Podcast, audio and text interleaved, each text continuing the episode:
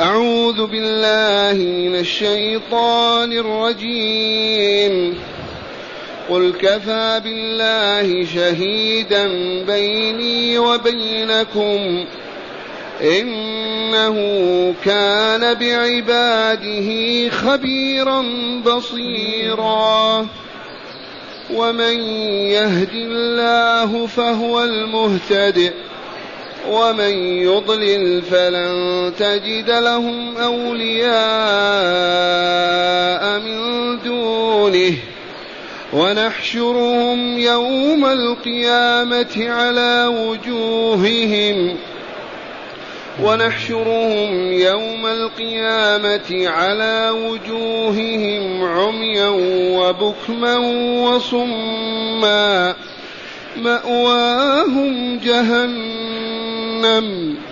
كلما خبت زدناهم سعيرا ذلك جزاؤهم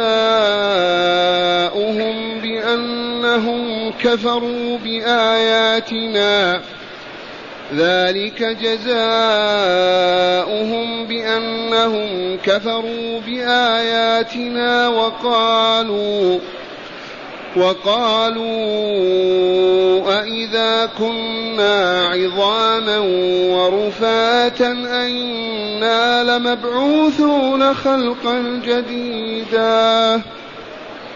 أولم يروا أن الله الذي خلق السماوات والأرض قادر قادر على أن يخلق مثلهم وجعل لهم أجلا لا ريب فيه. وجعل لهم أجلا لا ريب فيه. فأبى الظالمون إلا كفورا. أحسنت. معاشر المستمعين والمستمعات من المؤمنين والمؤمنات. قول ربنا جل ذكره. قل كفى بالله شهيدا بيني وبينكم. أتدرون لماذا نزلت هذه الجملة؟ لما أخبر الرسول بما أخبر الله به في قوله تعالى وما منع الناس أن يؤمنوا إذ جاءهم الهدى إلا أن قالوا أبعث الله بشرا رسولا؟ فجاءوا فقالوا لرسول الله صلى الله عليه وسلم من يشهد لك أنك رسول؟ ذاك الوفد الذي تجمع حول البيت البارحة وسمعنا ما قالوا بعثوا أيضا وقالوا من يشهد لك يا محمد أنك رسول الله؟ فكان الجواب من الله تعالى لرسول يقول لهم كفى بالله شهيدا بيني وبينكم. من كان الله شاهدا له يحتاج إلى شاهد؟ أي شهادة تعادل شهادة الله؟ الله نبأه وأرسله وأنزل كتابه عليه وهو يتكلم بكلامه وتطلبون شاهدا على أنه رسول الله وكفى بالله شهيدا. نعم لو يدعي أحدنا دعوة بيننا يطلب شاهد على ما ادعى ويجد من يشهد له إذا كان صادقا. أما أن يقول رسول الله صلى الله عليه وسلم إني رسول الله إليكم بسم الله وإذنه والقرآن ينزل عليه وتطلب شاهد هذا عبث له باطل. وسببه العناد والكفر والظلم والخبث. ما يريدون أن يؤمنوا ليسعدوا ويكملوا.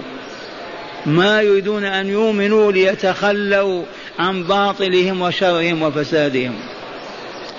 فعلم الله تعالى رسوله أن يقول قل كفى بالله شهيدا بيني وبينكم إنه أي الله تعالى كان بعبادي خبيرا بصيرا.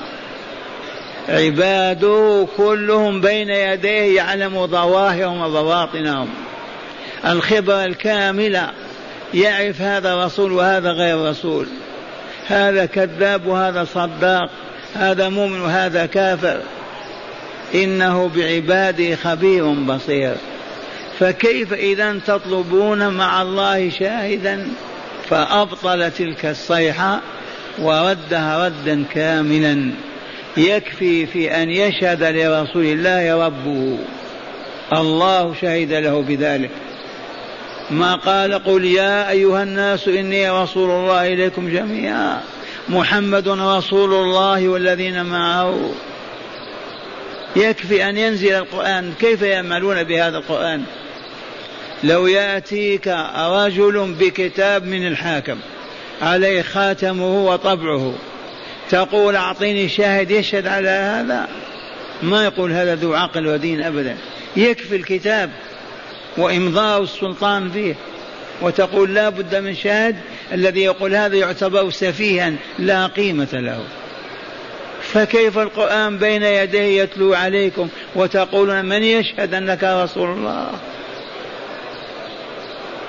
مع أن الأنبياء مضوا وأشهدوا أممهم على بعثة محمد صلى الله عليه وسلم. ثم قال تعالى وتأملوا ومن يهد الله فهو المهتدي. الهداية بيد الله. لا تحزن يا رسول الله ولا تكرب ولا تغتم ولا تتعب. الهداية بيد الله. من شاء الله هدايته هدى ومن لم يشاء هدايته والله ما اهتدى. لو جاءت الدنيا كلها معه. ففي الآية تخفيف على رسول الله من آلام ما يسمع ويشاهد من العناد والمكابرة.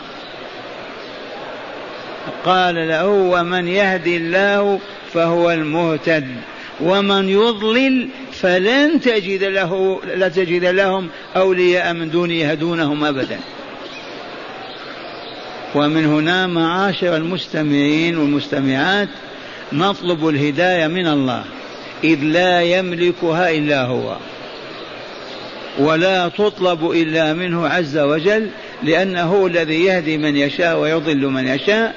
إذا فلنوجه قلوبنا وألسنتنا ووجوهنا إليه نطلب الهداية دائما وأبدا.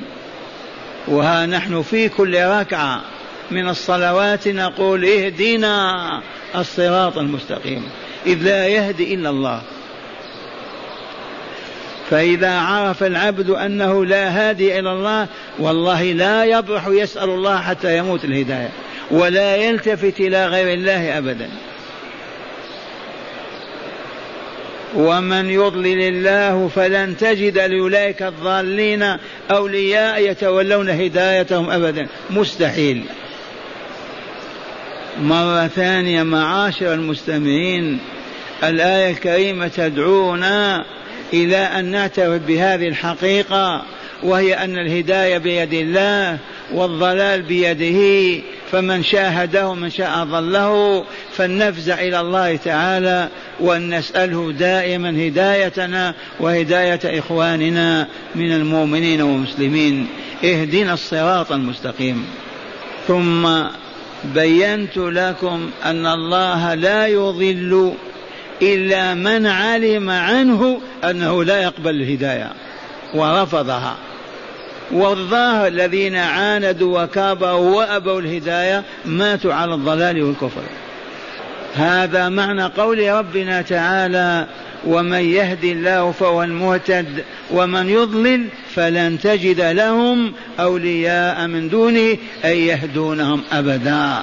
لا من الملائكة ولا من الإنس ولا من الجن. ثم قال تعالى ونحشرهم أي الضالين الكافرين المشركين الفجر الفاسقين الظالمين الذين رفضوا لا إله إلا الله محمد رسول الله وأصروا على عبادة الأصنام والأوثان والشهوات والدنيا. هؤلاء يخبر تعالى فيقول ونحشرهم يوم القيامة على وجوههم يحشرون ويجمعون إلى جهنم يسحبون بالحديد في رقابهم على وجوههم على الأرض. وقد لا يسحبون كما يسحب أهل الدنيا. الآن في مكة سحبوا كم من مؤمن ومؤمنة بالحبال على وجه في الأرض. ولهذا سئل الرسول صلى الله عليه وسلم كيف يمشون على وجوههم؟ فقال الذي أمشاهم على رجليهم قادر على أن يمشيهم على وجوههم. يحشرون على وجوههم يوم القيامة. عميا لا يبصرون بكما لا ينطقون صما لا يسمعون. وهذه مواقف هذه ظروف في مواقف هذه حالهم صم بكم عمي في مواقف يسمعون ويبصرون. في مواقف يمشون على أرجلهم مواقف يسحبون على وجوههم ما هي ساعة ولا يوم ولا هذه دهر طويل. مواقف متعددة والقرآن يذكر هذا. يوم نحشرهم جميعا وراء المجمع ويسحبون في النار على وجوههم. ذوقوا مس سقر. مواقف. فقال تعالى وهو يقول الحق جل جلاله وعظم سلطانه. ويوم نحشرهم أي هؤلاء الكفار المشركين يوم القيامة. ما يوم القيامة؟ اليوم الذي تقوم فيه البشرية من الأرض من قبورها. قاموا إذ كانوا ترابا وأحياهم الله ثم قاموا على أرجلهم لساحة الحشر. ذاكم يوم القيامة.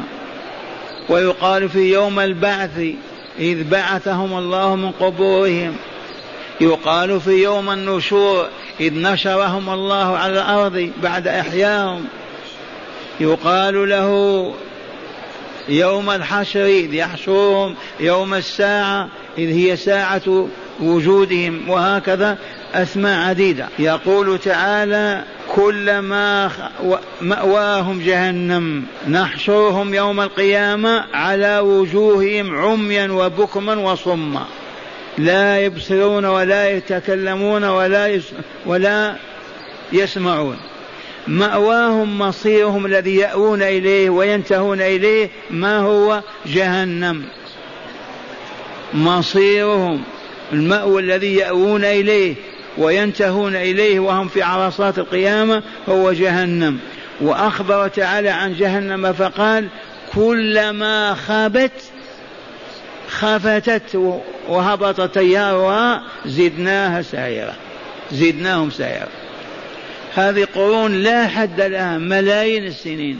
كلما تخبت النار وتخفت يزيدها الله تعالى قوة وسعيرة.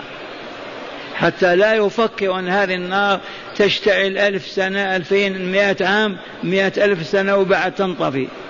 هذه انزحها من ذهنك. كلما خبت زدناهم سعيرا. ومما يلفت النظر لتقوى عقيدة المؤمنين هذا الكوكب النهاري الشمس. تشاهدونها يرحمكم الله هل هي باردة وإلى حارة؟ حرارتها تنزل الأرض وإلا لا؟ ونشعر بها. كوكب ناري حجمه أكبر من الأرض بمليون ونصف مليون مرة. قال هذا علماء الإسلام قبل أن يعرف الغرب هذا. مليون ونصف مليون مرة. لو نجمع البشرية كلها ما تسد ثغرة ولا في, في النار في, في الشمس. فكيف بالعالم الأسفل الذي لا حد له؟ هذه الشمس الآن مضى عليها آلاف السنين. هل سقطت؟ احترقت؟ غيرت نظامها ما فعلت شيئا لأن الله هو الذي يديرها لحكمه لحكمته وتدبيره. إذا فعالم الشقاء ناره كلما خبت بعد مليون سنة تزداد سعيرا والتهابا والعياذ بالله. حتى لا يطمع أن يوما تنطفئ وتبرد واسمعوا ما يقول تعالى ونحشرهم يوم القيامة من هؤلاء؟ الضالون المكذبون الكافرون. نحشرهم على وجوههم حال كونهم عميا لا يبصرون صما لا يتكلمون بكما لا ينطقون. ماذا قال تعالى؟ مأواهم مقرهم مستقرهم ما يأون إليه وينتهون إليه جهنم. ولفظ جهنم اسم على دركة من دركات جهنم. جهنم دركات طبقة تحت طبقة والجنة درجات واحدة فوق أخرى. دركات جهنم أولها النار. ثم السعير ثم جهنم ثم صقر ثم لظى ثم الحطمة.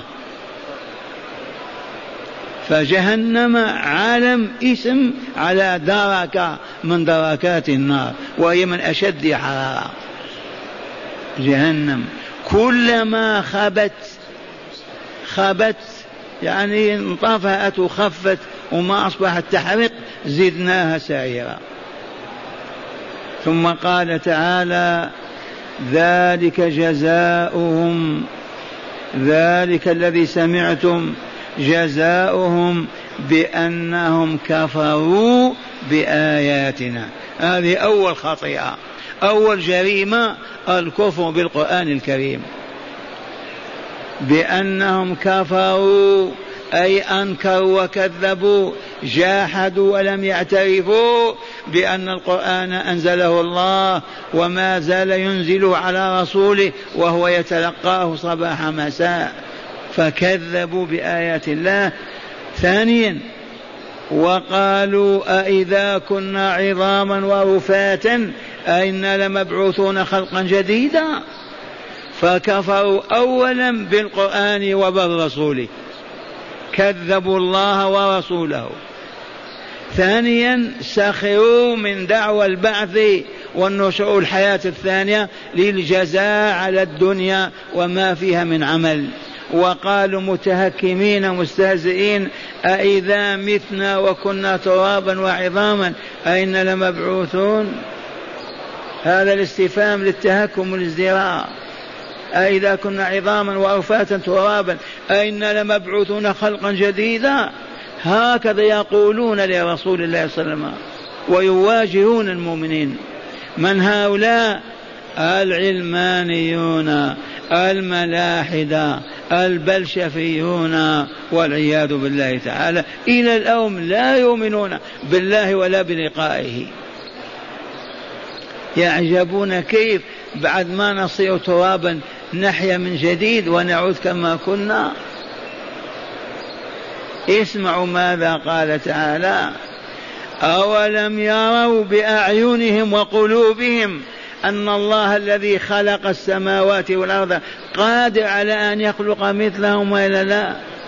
الذي خلق كوكب الشمس فقط قادر على أن يخلق البشرية مرة ثانية. بل خلق السماوات والأرض كلها وما فيها يعجز على أن يعيد هذه المجموعة من البشر مع أن الإعادة أسهل وإلا لا أسهل. الذي بنى دارا وهدمها يستطيع يبنيها مرة ثانية.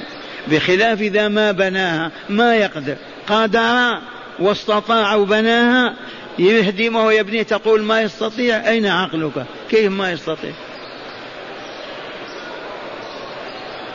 هكذا يقول تعالى منكرا عليهم قولهم أولم يروا بأبصارهم وعقولهم أن الله الذي خلق السماوات السبع والأرض وما فيهما قادر على أن يخلق مثلهم. ثم جاءت الآيات والأحاديث وبين تعالى كيف يخلقهم وكيف يتم خلقهم والرسول بين ذلك وشرح. ومن جملة ذلك لما ينفخ إسرافيل الملك عليه السلام نفخة الفناء فيفنى كل حي في هذا الوجود. صيحة واحدة. ما يبقى ما يبقى حيوان ولا إنسان. بعد ذلك تتبخر الحياة الدنيا كلها والسماوات ثم ترسو السماء والأرض وتصبح عبارة عن قطعة أرض كخبز نقي كما قال الرسول صلى الله عليه وسلم. لا جبل فيها ولا تل ولا سال ولا وادي. قطعة أرض كهذه الصفحة. فينزل الله تبارك وتعالى من فوق من السماء ماء فننبت والله كما ينبت البقل من الخردل والبصل والثوم. فلما ننبت البصل والثوم ينبتون وإلا لا بذرة الخردل كم هي؟ ما قد ماتوا بالبصر وإذا بها فيه ذراع. طول في أربعين يوما. فكيف ما ننبت نحن هذا النبت أربعين سنة؟ هكذا أخبر الرسول صلى الله عليه وسلم. فإذا اكتمل خلقنا وتعرفون أننا على خلق آدم عليه السلام طول أحدنا ستون ذراعا.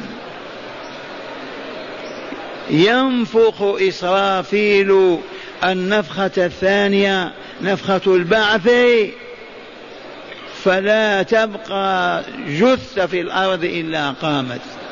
إذا الروح ينفخها نفخة واحدة فتدخل كل روح في جسمها ووالله ما تخطئه.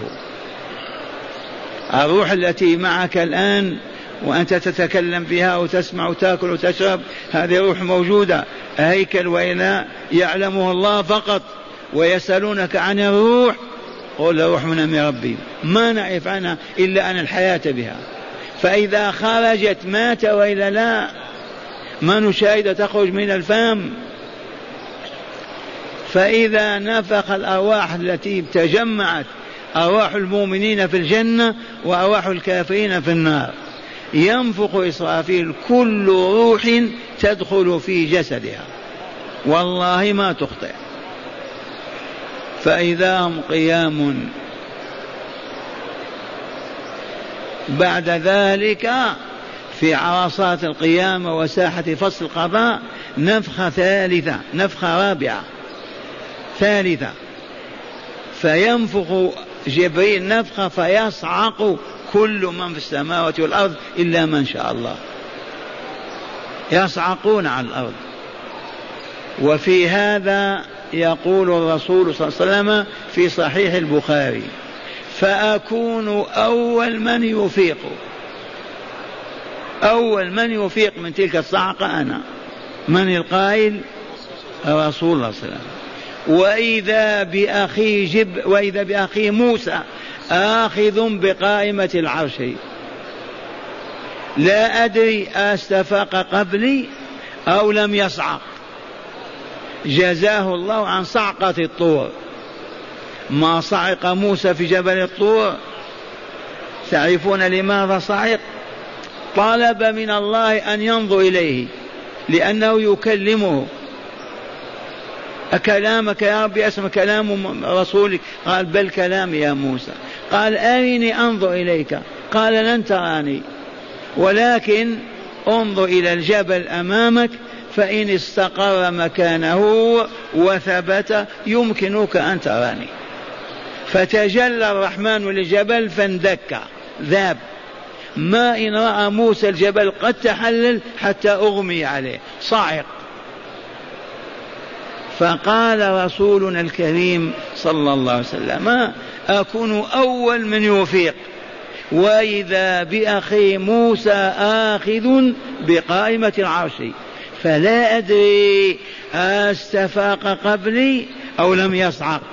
لما ما صعق؟ قال جزاه الله بصعقة الطور. ما يصعق مرتين. عرفتم هذه؟ فلما يصعقون وينفخ النفخة عندئذ يجيء الرب تبارك وتعالى. واقرأوا لهذا قول الله من سورة الزمر. ونفخ في الصور فصعق من في السماوات ومن في الأرض إلا من شاء الله. ثم نفخ فيه أخرى فإذا هم قيام ينظرون. وأشرقت الأرض بنور ربها ووضع الكتاب وجيء بالنبيين والشهداء وقضي بينهم بالحق وهم لا يظلمون. ووفيت كل نفس ما عملت وهو أعلم ما يفعلون. هذه كلها أمامنا ونحن كل يوم نمشي إليها. كل ما تطلع شمس مشينا خطوة إلى أن ننتهي إليها. إذا رد الله تعالى عليهم باطلهم تكذيبهم بالحياة الثانية والجزاء فيها وقالوا أئذا كنا عظاما ورفاتا أئنا لمبعوثون خلقا جديدا. قالوا هذا لمن؟ لرسول الله وأصحابه المؤمنين يتبجحون بالكفر كما يتبجح الملاحدة الآن والشيوعيون وما إلى ذلك. ما قالوا لا إله الحياة مادة ويكررونها. العرب على كل حال كانوا يؤمنون بوجود الله يعرفون أن لا خالق إلا هو. ولئن سألتهم من خلقهم ليقولن الله. ولئن سألتهم من خلق السماوات والأرض ليقولن الله في آيات كثيرة ما كانوا ينكرون وجود الله. وأخرى وتكررت منا اعلموا أنه قبل وجود المذهب الشيوعي منذ مئة سنة ومئتين سنة ما كان أحد في الأرض أبيض أو أسود عربي أو عجمي ينكر وجود الله أبدا. لأن الإيمان بوجود فطري غريزة من خلقك ما هي أمك؟ أمك من خلقها. ما ينكرون وجود الله أبدا. أما القرآن يصرح باعتقاد العرب وهم يصرحون بأنهم يؤمنون بالله خالقا رازقا. لكن المذهب الشيوعي الذي صنعه أبناء عمنا اليهود عليهم لعائن الله. اليهود هم الذين أوجدوا المذهب الشيوعي والله العظيم لهم الذين أوجدوه. لماذا؟ حتى يفرغوا قلوب الناس من الإيمان بالله فيصبحوا بهائم يركبونهم ويسوقونهم حيث شاءوا. وبرهن على هذه القضية المسيحيون الصليبيون أوروبا الشرقية والغربية والوسطى كلهم كانوا مسيحيين يؤمنون بالله ولقائه. أليس كذلك؟ هؤلاء الصليبيون كانوا يبغضون اليهود بغضا عجبا. تقول الروايات ما كان الصليبي يفتح عينيه في يهود ينظر إليه. غضب. هذا قتل ربي. ما صلب عيسى ما ينظرون إليهم. كيف يعيش اليهود إذا كيف ينتشرون؟ كيف كيف؟ وهم يريدون أن يسودوا العالم ويحكمونه. فأوجدوا المذهب اللايكي البلشفي اللاديني لا إله والحياة مادة. بذلك خربت الكنائس. والله صلينا في كنيسة في باريس كذا شهر. كانت كنيسة. هجروها كفروا بالله ولقائه. خربت الكنائس في أوروبا بكاملها ولم يبق إلا القليل. لما؟ ما أصبحوا يؤمنون بالله ولقائه. أصبحوا شيوعيين بلاشفة علمانيين والعياذ بالله تعالى.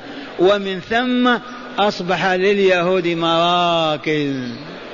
وسمعة وكلمة في أمريكا في أوروبا في أعز بلاد كألمانيا التي دمرتهم ما زالوا يتصرفون فيها. بسبب ماذا؟ مسحوا الإيمان من القلوب. بقر البهائم يركبونها لأجل المادة فقط. هل عرفتم هذه؟ والآن الاشتراكية التي كان يقول الزعيم العربي اشتراكيتنا نوالي من يواليها ونعادي من يعاديها. هكذا صوت العرب ونحن نسمع. أين تلك الاشتراكية؟ أين هي؟ والله ما هي إلا صورة مصغرة من الشيوعية. شيوعية حمراء باطلة نفي وجود الله ما تطيقها البلاد الإسلامية فحولوها إلى اشتراكية. وانتهت وإلا لا. والآن العوض البديل ما هو؟ العلمانية. يا عمي لما تصلي أسكت العلم هو كل شيء. العلم فقط. بمعنى لا خلق لا آداب لا شريعة لا أبد إلا العلم كل شيء فقط. والله لا هي موروثة عن كلمة الشيوعية. هل فهمتم هذه؟ إذا يقول تعالى أولم يروا أن الله الذي خلق السماوات والأرض قادر على ماذا؟ على أن يخلق مثلهم. وجعل لهم أجلا لا ريب فيه. لا بد وأن يعيدهم أحياء كما كانوا أشد ما كانوا ليثيبهم ويجزيهم على عملهم. الخير بالخير والشر بالشر. لا بد من الميعاد لا بد من البعث الآخر لا بد من الحساب والجزاء. ولهذا قررنا غير مرة نقول ما سر هذه الحياة؟ ما علة وجودها؟ لماذا أوجدها الله وكانت معدومة؟ أوجدها للعمل. أراد أن يعبد فأوجد هذه المائدة بكل ما فيها وأنزل آدم وحواء وبارك في ذريتهما ليعبد. فمن عبده كمله وأسعده وأعده لسعادة الآخرة الدائمة الباقية. ومن أشرك به وكفره وجحده ماذا هيأه لعذاب الدار الآخرة؟ فالدنيا هذه دار عمل خير وشر كفر وإيمان صلاح وفساد كما هو الواقع. والجزاء أين هو؟ الدار الآخرة. فالدار الآخرة لماذا أوجدها الله؟ قولوا للجزاء على العمل. أوجد هذه للعمل وإلا لا؟ وقل اعملوا. والدار الآخرة أوجدها لما؟ للجزاء ليجزي العاملين بعملهم. فإن كان خيرا زكى أنفسهم وطيب وطهرها أسكنهم الفراديس العلا في الملكوت الأعلى الجنة دار السلام. ومن كان عمل شركا وخبثا فخبث نفسه وسودها وعفنها ما هو بأهل السماء؟ ينزل إلى الدركات السفلى من الأرض. والتين والزيتون وطور سينين وهذا البلد الأمين. لقد خلقنا الإنسان في أحسن تقويم ثم رددناه أسفل سافلين. إلا الذين آمنوا وعملوا الصالحات. هكذا يقول تعالى قادر على أن يخلق مثلهم وجعل لهم أجلا موعدا مؤجل لا ريب فيه وهو موتهم أولا وعذابهم يوم القيامة. وصلى الله على نبينا محمد وآله وسلم. بسم الله والحمد لله من هداية الآيات. أولا عظم شهادة الله تعالى ووجوب الاكتفاء بها. عظم شهادة الله. في شهادة أعظم من شهادة الله؟ شهادة غير الله قد يكون كاذب قد يكون ناسي قد يكون جاهل. أما شهادة العليم الحكيم اللطيف الخبير في شهادة تساويها فإذا شهد الله لك بالجنة في من ينكر؟ ما دام قد شهد لمحمد برسالة. كيف تنكر هذه الرسالة ويكذب بها؟ وقد كذب بها اليهود والنصارى والملاحدة والعالم بأسر هذه الجماعة من المؤمنين. ما آمنوا برسالة محمد صلى الله عليه وسلم. نعم. ثانيا الهداية والإضلال بيد الله. فيجب طلب الهداية منه والاستعاذة به من الضلال. كما علمتم معاشر المستمعين من يملك الهداية؟ الله. إذا فقعوا باب الله صباح مساء ادعوه الهداية سلوا أن يهديكم دائما وأبدا. وها أنتم في كل ركعة تقولون اهدنا إلى أين؟ الصراط المستقيم الموصل إلى رضا الله ودار السلام الجنة. فهو بيد الله والله يضل من يشاء لكن علمنا من هو الذي يشاء إضلاله؟ ذاك الذي يعاند ويكابر ويجاهد. عنادا هذا يميته الله على ضلاله لأنه كتب شقاوته. لو تجتمع البشرية على هدايته ما تستطيع. ولهذا ما تحزن ولا تكرب إذا دعوت إلى الله وما استجابوا لك. فالهداية بيد الله ما تحزن أبدا. أنت أدعو بلغ فقط. نعم. ثالثا فضاعة عذاب يوم القيامة إذ يحشر الظالمون يمشون على وجوههم كالحيات وهم صم بكم عمي والعياذ بالله تعالى من حال أهل النار. يحشرون على وجوههم في مواقف متعددة. عميان ما يبصرون صم ما ما يسمعون بكم ما يتكلمون. نوع من العذاب. ويتم هذا لهم في النار أيضا أحيانا. رابعا جهنم جزاء الكفر بآيات الله. والإنكار للبعث والجزاء يوم القيامة. جزاء جهنم لما خلقها, خلقها الله. أسأل المستمعين لما خلق الله النار. قولوا ليجزي العاملين في هذه الدنيا بالكفر والفسق والظلم والفجور. نعم يجب أن نعرف هذه الحقيقة. لما خلقنا الله في هذه الدنيا لنعبده. فويل للذين لا يعبدون الله ولا يبكون بين يديه ولا يطيعونه ويطيعون رسوله. فرطوا في علة وجودهم. خامسا وأخيرا دليل البعث عقلي كما هو نقلي. فالقادر على البدء قادر عقلا على الإعادة بل الإعادة عقلا أهون من نعم. البدء للخلق من لا شيء. دليل الحياة الثانية والبعث الآخر والجزاء فيه بالعقل يدرك الذي خلقنا في هذه المدينة. يعجز أن يخلقنا في أخرى؟ ما يعجز. مستحيل. أليس كذلك؟ هذا دليل عقلي بينه تعالى. والدليل النقلي أخبار الله ورسله وأنبياءه كلها مجمعة على أننا بعد الموت تنتقل أرواحنا إما إلى عليين وإما إلى سجين. واقرأوا كلا إن كتاب الأبرار لفي عليون في عليين كلا إن كتاب الفجار لفي سجين. ولهذا فيه السماء والأرض الجنة والنار. معاشر المستمعين والمستمعات من المؤمنين والمؤمنات. هيا بنا إلى أين إلى منى ذكرنا من استطاع أن يدخل منى قبل الظهر يوم الثامن ذاك أفضل حتى يصلي خمس صلوات ثم. ومن لم يستطع حيث ما دخل إلى منى يكفيه ذلك يجزيه. ثم وجودنا بالأمس ذكرنا في منن لا ضحك لا له لا لعب لا عبث ولكن ذكر الله والدعاء والاستغفار والابتهال إلى الله فقط. كأننا في صلاة. الذي في الصلاة يضحك يتكلم بدون حاجة ضرورية الجواب لا. هذه راحة أعطاها الله لنا نستعد بها للحفل العظيم في عرفات. فنقضي ذاك اليوم وتلك الليلة في هدوء. كلنا ذكر الله ودعاء ورجاء وطمع في الله عز وجل. بل نقلل حتى أكلنا وشربنا. ما في حاجة إلى الكثرة. ثم نمشي إلى عرفة. عرفة نمشي مشاة أو ركبان كل واحد. بينا أن السنة لو قدرنا عليها ننزل قبلها قبل علامة عرفة. ما استطعنا ندخل إلى عرفة. كأهل المطوفين والتابعين لا يدخلونهم ولا حرج.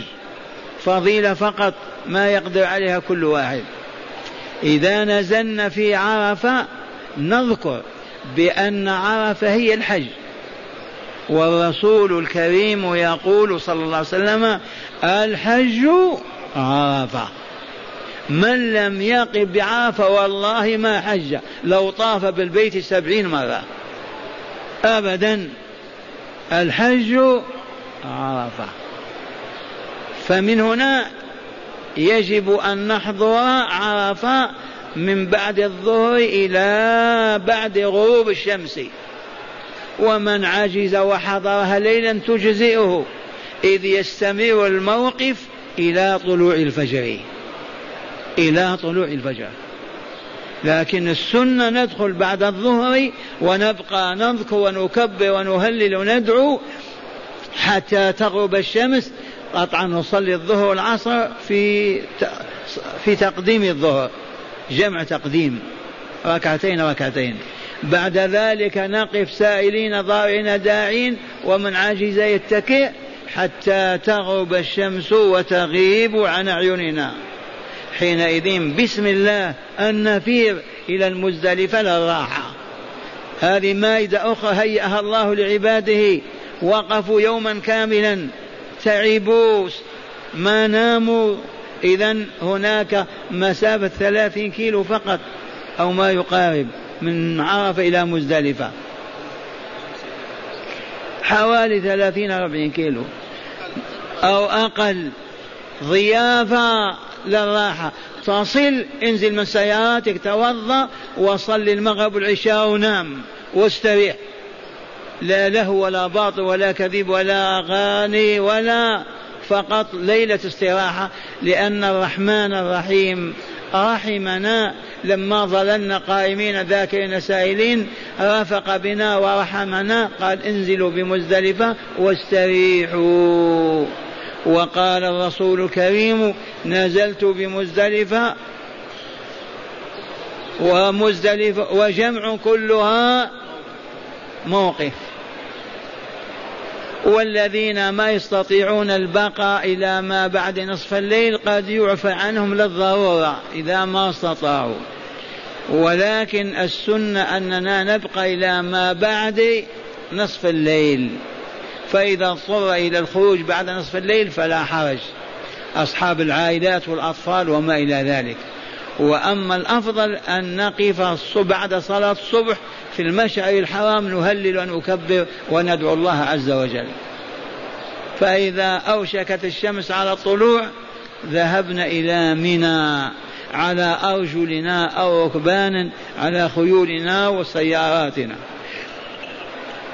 ذكرت لكم ما يجري به الكلام التقاط سبع حصيات. من مزدلفة. ليس واجبا ليس سنة مستحبة فقط جائز. قد ما تحصل على الحصى في ازدحام الناس فعند رمي الجمرة خذ معك سبع حصيات ولا حرج. وإن أخذت إحدى وعشرين شأنك ليس بسنة هذا. هذا يعود إليك كأكلك وشربك. فلما نمشي إلى مزدلفة إلى منى الوقت الذي نصل تختلف قدراتنا. منا من لا يصل إلا مع الظهر. بمجرد ما نصل إلى إلى جمرة العقبة يجب أن نرميها بسبع حصيات. كل حصاة تقول بسم الله والله أكبر. بسم الله والله أكبر. سبع حصيات وانصرف. لا تقف للدعاء ولا تدعو. ما هو مشروع. أبدا. رميت امشي إلى مستقرك الذي أنت فيه. وترمي الجمرة حيث تمكنت من شمال من جنوب للزحام حيث ما تيسر. والمرأة والضعيف الأولى أن ينيبوا من يرمي عنهم لشدة الزحام قد يهلكون. فإن كان هناك مريض أو عجوز أو مرأة لا بأس أن ينوب عنها من يقدر على الرمي. ولا ولا فدية في هذا. هكذا فعل أصحاب رسول الله صلى الله عليه وسلم. إذا رمينا الجمرة الآن من كان عليه هدي يذبحه فليمشي إلى المجزر ويذبح. وإن أناب من ينيب من يذبح عنه له ذلك. بعد ذلك يحلق رأسه. والحلاقون كثيرون. والحجاج أنفسهم يحلق بعضهم لبعض. يذهب إلى المخيم ويحلق. والحلق هنا أفضل من القص بخلاف العمرة الحلق أفضل. يحلق رأسه ثم إن وجد ماء اغتسل لبس ملابسه الجيدة الطيبة النظيفة تطيب بالطيب والحمد لله وأصبح في ضيافة الله. لكن إن قدر على أن ينزل بعد الظهر بعد العصر مع المغرب إلى مكة والمسافة قريبة ليطوف طواف الإفاضة. طواف الزيارة الذي هو ركن إذا انهدم انهدم الحج. لا بد منه. ما استطاع يؤجله اليوم الثاني اليوم الثالث إلى اليوم الرابع. ما هو ملزم به في ذلك اليوم. لكن الدرجات تتفاوت والحسنات. فإذا طاف طواف الإفاضة جاء إلى ضيافة الرب تعالى لأوليائه وعباده الصالحين قال كلوا واشربوا واذكروا الله ثلاثة أيام يوم العيد ويومين بعده وإن شئت يوم ثالث بعد العيد. كل هذا ضيافة الله عز وجل رحمة بعباده حتى ما يشعروا بالتعب. آمس في تعب والبارح في تعب والآن والرمي كذا في تعب لابد من استراحة. ولهذا يقول الرسول الكريم صلى الله عليه وسلم أيام منى أيام أكل وشرب وذكر الله. أيام منى أيام ماذا؟ له لعب. أيام أكل وشرب وذكر الله. أي لأجل الاستراحة فمن استراح في اليوم الثالث أو الرابع يتوكل على الله يودع ربه بيته ويعود إلى بلاده. معاشر المستمع اعلموا أن المتمتع والقارن إذا لم يسعى أول ما دخل مكة وطاف طواف القدوم أن عليه إذا أفاض طواف الإفاضة أن يسعى. المتمتع يجب لأن السعي الأول للعمرة وهذا السعي للحج. ركن. والذي هو مفرد وسعى لما قدم يطوف فقط ويعود إلى منى. أما الذي هو حاج بالإفراد وما سعى ينبغي أن يسعى بعد طواف الإفاضة. والمتمتع يجب بلا خلاف يجب أن يسعى. والقارن إذا ما سعى أول مرة يسعى. وجوبا كذلك. مرة ثانية عندما نأتي من منى لطواف الإفاضة في اليوم الأول والثاني نفيض ونطوف طواف الإفاضة وبعد ماذا نصنع؟ إن كان علينا سعي سعينا. ما علينا سعي عدنا إلى منى. من هو الذي عليه السعي؟ المتمتع لأن الأول كان سعى لعمرته الآن أفاض طاف طواف الإفاضة لا بد وأن يسعى لحجه. القارن إذا كان ما سعى يجب أن يسعى. المفرد إذا ما سعى يجب أن يسعى. والسؤال ممكن هل يجوز تقديم السعي على الطواف؟ الجواب لا يجوز. لكن لو وقع جهلا أو خطأ ليست عليه عادة انتبهتم؟ ما سئل صلى الله عليه وسلم يوم العيد عما قدم وأخر إلا قال افعل ما شئت. آخر قال أنا لبست قبل أن أحلق قال احلق ولا حرج. قال حلقت قبل أن أذبح قال اذبح ولا حرج. سعيت قبل أن أطوف قال ليس ولا حرج. على شرط أن لا تكون متعمدا الخروج عن هدي رسول الله عليه وسلم. لكن للجهل وعدم العلم أو النسيان فلا حرج في ذلك. إذا أخر المؤمن الإفاضة وجعلها مع الوداع هل يجزئه ذلك؟ إي نعم يجزئه. عاجز ما استطاع اخر الافاضه إلى اليوم الرابع أفاض وسافر نعم. لا يقول أطوف طواف الوداع طواف الإفاضة يجزئ عنه لأنه كان آخر عهدي بالبيت الطواف.